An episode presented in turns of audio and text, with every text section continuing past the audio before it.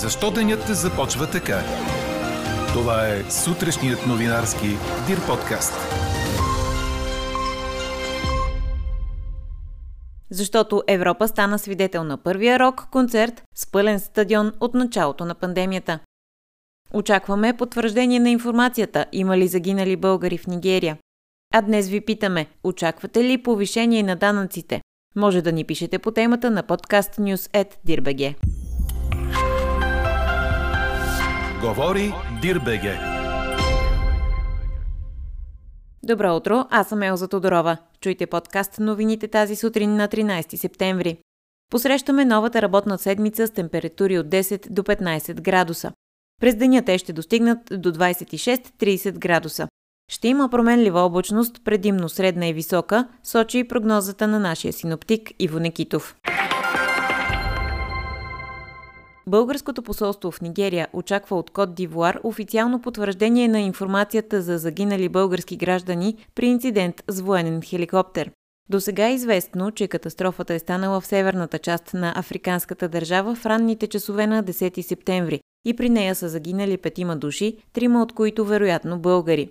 Според разследващите, Боен Ми-24 е паднал след като е загубил връзка с контролната кула. След проведена издирвателна операция е установено, че отломките се намират на границата с Буркина Фасо. Броят на жертвите е потвърден, но е в ход разследване за установяване на причините. Страната ни няма посолство в Кот Дивуар, затова по случая работят служители от мисията ни в Нигерия.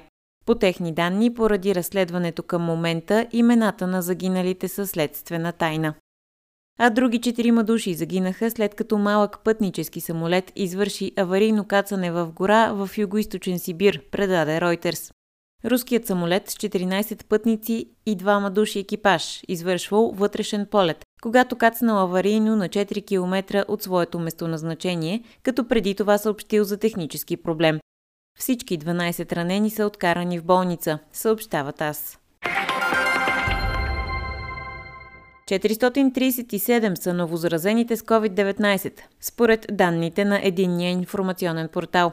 Направените тестове са 7324, т.е. новите случаи са 6% от тестваните. В болница са 4609 души. От тях в интензивни отделения се лекуват 373. Починали са 53 души. Излекуваните за денонощието са 424, а поставените дози вакцини са под 2000. Във Враца днес се очаква да се проведе протест на работещите в заведенията срещу ограничителните COVID мерки, като недоволството ще бъде подкрепено и от други браншове. А в съседна Гърция от днес влизат в сила следните изисквания за хората без вакцина. Преди да се качат на самолет, влак, междуградски автобус или ферибот трябва да представят отрицателен COVID-тест. Такъв ще се иска и преди влизане в закрит ресторант, бар или таверна, както и за спортни събития, независимо дали са на открито или на закрито. Ученици, учители и преподаватели ще бъдат тествани два пъти седмично, като това ще е безплатно за децата. Всяка седмица ще се тестват и работещите в туризма и услугите. Всички тези мерки ще са в сила чак до 13 май до година. Жителите на още 6 населени места в Андалусия, Испания, бяха принудени да напуснат домовете си заради разрастващия се горски пожар. На помощ на огнеборците там бяха изпратени и военни, след като избухна ново огнище на пожара в югоизточна Испания, който се разгоря още в сряда и отне живота на един човек, налагайки евакуацията на близо 3000 души. Гасенето е затруднено и от силни ветрове. Сомалийски беженец беше задържан от италианската полиция след като рани с нощ 4 жени и 6 годишно момче в курортния град Римини в Италия, съобщиха световните агенции. Следователите изключват нападението да е с терористични мотиви. Те подозират, че 26-годишният мъж е действал под влиянието на наркотици.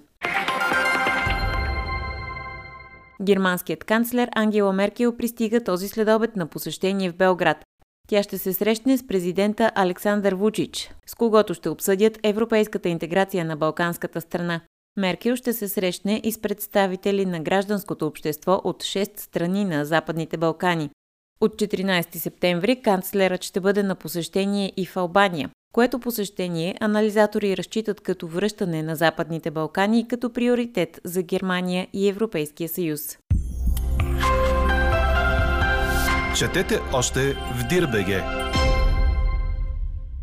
Даниил Медведев е шампион на откритото първенство на Съединените Американски щати по тенис, след като на финала бе безкомпромисен срещу Новак Джокович с 6 на 4, 6 на 4, 6 на 4 за 2 часа и 17 минути игра. Руснакът спечели първата си титла от големия шлем, а още по-ключово е, че спря сръбския номер едно в ранглистата от това да стане първият тенисист от 69-та година насам, който прави годишен голям шлем. Джокович бе спечелил откритото първенство на Австралия, Руан Гарос и Уимбълдън през този сезон, като се целеше в 4 от 4, припомня Корнер. За последно това е правил Род Лейвър преди 52 години. Световният номер 2, Медведев обаче, бе безапелационен на финала в Нью Йорк, въпреки че публиката мощно подкрепяше Сърбина по пътя му към историческото постижение.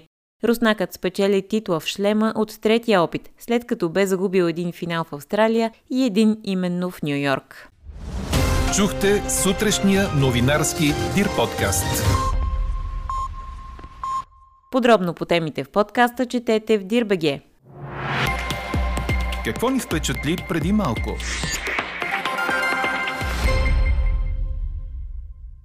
За първи път от началото на пандемията в Европа фенове изпълниха цял стадион. Това се случи в Дания, където концерт изнесе група The Minds of 99. Дни след като и последните ограничения заради коронавируса бяха отменени в скандинавската страна, около 50 000 души се събраха на стадион Паркен с нощи. От петък дътчаните вече не трябва да показват санитарен паспорт, че са вакцинирани, преболедували или че имат отрицателен тест, дори за масови мероприятия като големи концерти, мачове или посещения в нощни клубове. Местните медии нарекоха концерта исторически, описвайки еуфоричната атмосфера на мащабното шоу след месеци ограничения. Над 83% от дъчаните над 12 години са вакцинирани, отбелязва ДПА. Преди концерта жителите имаха възможност да се вакцинират на временен пункт близо до стадиона. Подобни пунктове ще има и край други масови прояви и в бъдеще, за да се насърчават младите да се вакцинират. А какво ще кажете за това?